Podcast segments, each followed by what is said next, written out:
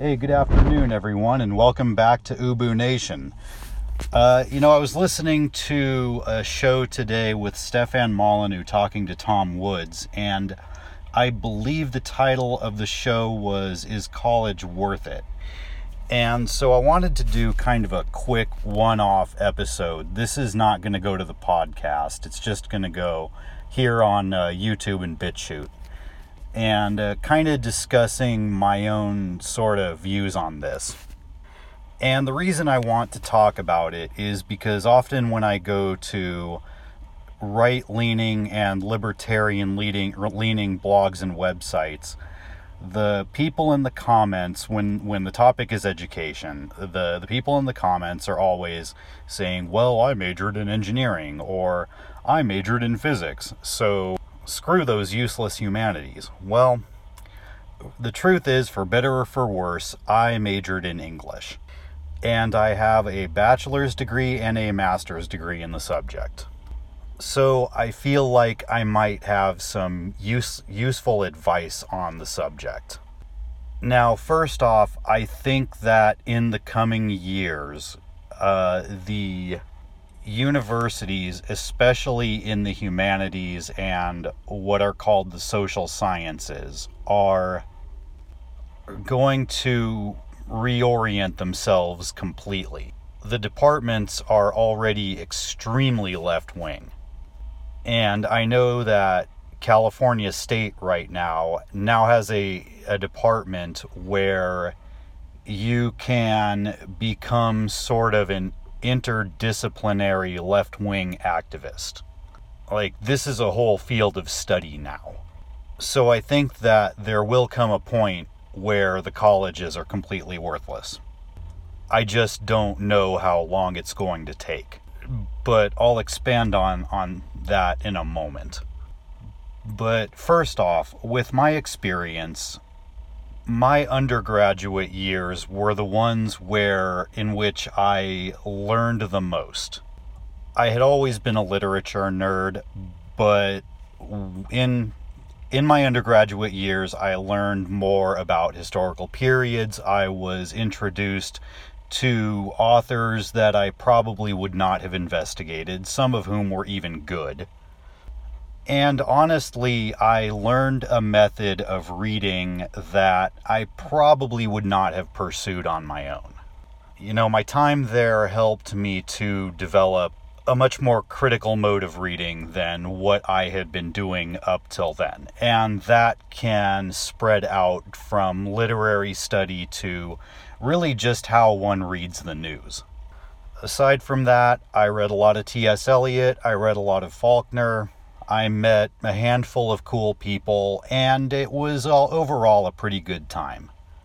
I didn't go to an expensive university, so coming out, I didn't have any debt. And I would say that it was a worthwhile experience. Now, graduate school, on the other hand, is a different story. You know, every once in a while I get this this wild hair up my ass where I think maybe I should uh, finish this up and go get my PhD uh, get my stupid PhD hat, become a professor, get a job I can't be fired from. But luckily, I will run across some really ridiculous story about higher education, and that will usually remind me of what is going on in the graduate schools and sort of at the higher levels of education.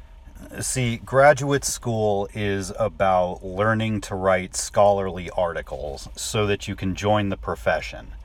And the common phrase that they use is that you want to join the conversation.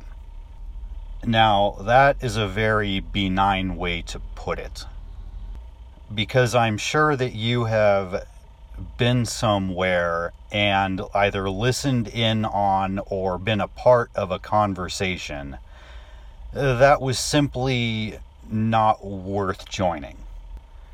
And right now, the conversation is not worth joining. For one thing, the best authors are pretty much picked clean.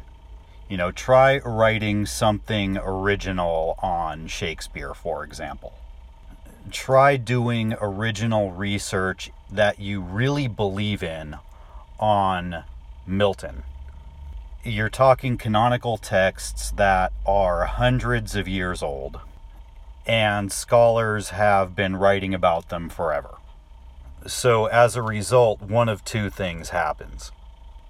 Either some new theoretical paradigm will come out, and that theoretical paradigm is usually some weird left wing extension of third wave feminism. Or you have to dig up some third rate author from the 1850s that no one has ever heard of and write about that person. Moreover, with option number two, you're going to be writing from the left wing theoretical paradigm anyway. Now, aside from that, the universities are on the left anyway. But the thing is that if you go, uh, your undergraduate professors or, or the classes you take when you're an undergraduate, or at least in my experiences, the classes I took when I was an undergraduate, they didn't really pound the politics too much. Because, like I said, I went to a state college and the student body is genuinely diverse. But the further up the chain one goes, the less diverse that student body becomes. So if you are a white male and you are to the right of Bill Clinton, I would not recommend this at all. Because you're just going to hear about what a bad guy you are.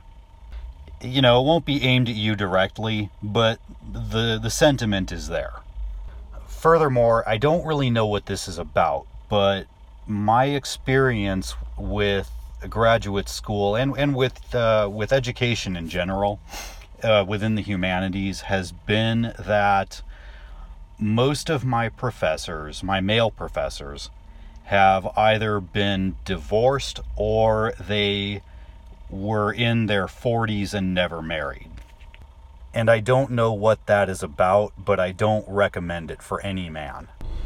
Now, politics somewhat aside, another problem that I have been seeing lately is that the humanities, at least as far as English goes, have been trying to become way too relevant. And what I mean by that is that there have arisen all sorts of uh, these sort of activist subdivisions that take familiar work and run it through these weird sort of theoretical lenses. Like the newest, uh, the new ones are eco criticism and disability theory. That's that's that's the thing I've heard been hearing about lately. I think that all of this began as a way to try and get undergraduates interested in what they were studying. So now you're seeing all these journal articles written about disability studies and uh, about the literature of such and such in the environment. And it's really just building on the same theoretical paradigm of 1970s feminism except with a sort of Tumblr topspin.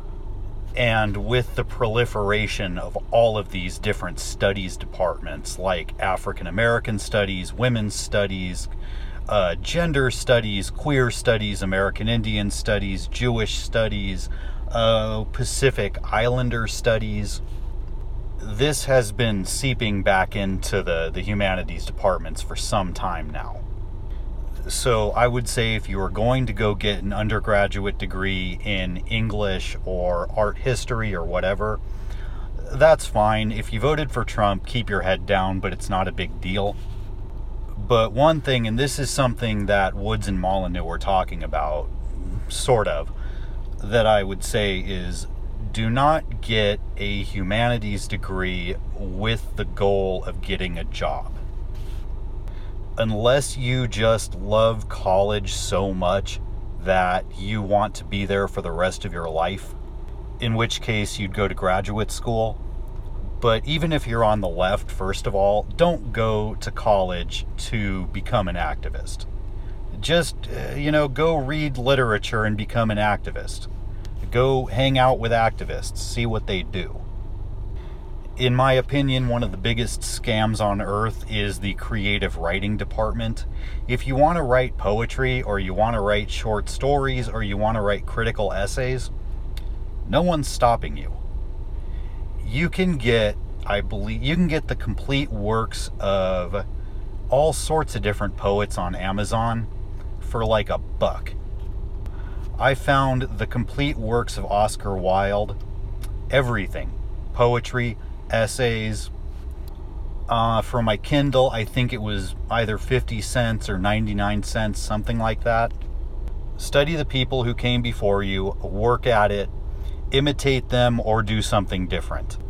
The only thing the creative writing department is really good for is if you write short stories they are extremely incestuous, and every once in a while, the university press will come out with a collection of short stories. And if you're uh, an alumnus or an alumna from the from that particular university, it'll be easier to get your short story published. But short stories don't make any money anyway.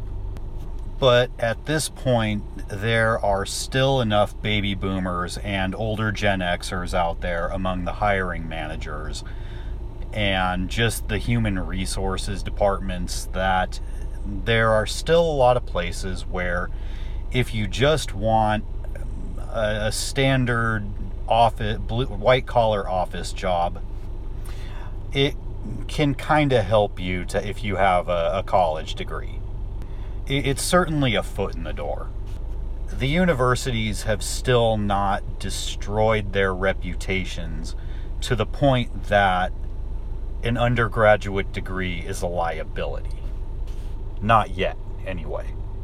Furthermore, a lot of HR departments will still insist on a degree if you want to be in management. And oftentimes it doesn't even matter what the degree is. So, if you're interested in literature, if you're interested in the arts, if you're interested in whatever, and you just want to get a foot in the door, I would say, you know, go ahead and do it. Unless you have a by the way, don't don't kill yourself trying to get into a Yale or a, a Harvard or a Brown unless you have a full ride scholarship and you just want those those connections. Yeah, don't go into debt over it for God's sake. The arts are going to have a few demanding professors who are going to teach you a few things but overall it's not going to be too demanding. And you know, if if the HR department insists that you have a a bachelor's degree to get a job or to get into management, I don't know, you know, go study lesbian poetry with a puppetry minor or something. And you know, just just have fun with it.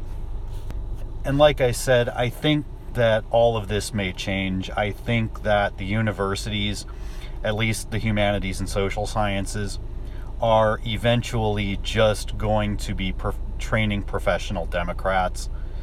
Uh, it's definitely heading in that direction. So do it before it finally reaches that point and really avoid graduate school unless you have really committed to a particular line of work.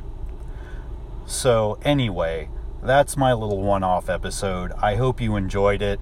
Um, hope this was useful. I try to be useful when I can. Otherwise, I just try to have fun with this thing. So, I hope everybody has a happy Thursday and tomorrow's Friday, all right? Goodbye.